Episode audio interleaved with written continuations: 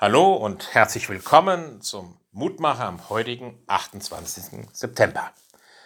Wir hören auf einen Abschnitt aus dem Predigerbuch 12, Vers 1. Denk an deinen Schöpfer in deiner Jugend, ehe die bösen Tage kommen und die Jahre sich nahen. Da wirst du sagen, sie gefallen mir nicht. Es klingt ja schon ein wenig pessimistisch, liebe Hörer.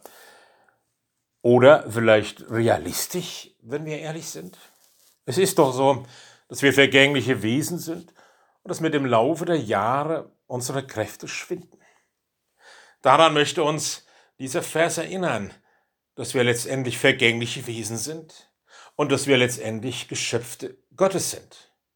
Der Prediger sagt, gedenke nicht nur deiner Vergänglichkeit, sondern gedenke deines Schöpfers der auch der Halter des Lebens ist. Denk an den Herrn über Leben und Tod. Das ist ein hoffnungsfrohes Wort, was gerade sich an junge Menschen richtet. Denk an deinen Schöpfer in deiner Jugend. Warum dieser besondere Appell? Vielleicht gab es damals auch schon ein Jugendwahn wie in unserer heutigen Zeit, wo man alles dafür tut, um topfit und bestens zu sein, und sich nicht vorstellen kann, dass es auch schwierige Zeiten geben mag, Zeiten der Vergänglichkeit, des Schwächerwerdens und der Kraft zu verlieren? Gott ist der Liebhaber des Lebens, er ist kein Spielverderber. Und auch junge Menschen sollen sich natürlich ihres Lebens freuen, die Welt erobern, das Leben genießen. Gott will, dass unser Leben gelingt, aber deshalb ist es wichtig, so früh wie möglich uns an Gott, unseren Schöpfer, zu erinnern. Er hat uns das Leben geschenkt, aber wir sind auch ihm verantwortlich. Er möchte unser Leben füllen und reich machen.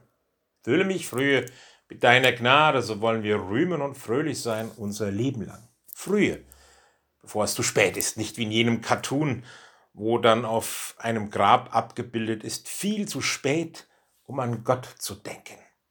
Daran ermahnt uns auch unser Vers, dass wir frühe an Gott denken, um frühe uns von seiner Gnade füllen und führen zu lassen.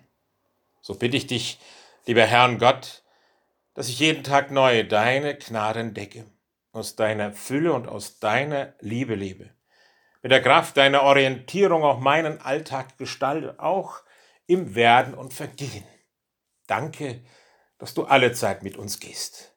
So segne uns auch an diesem Tag. Amen. Es grüßt Sie, Roland Friedrich Faller.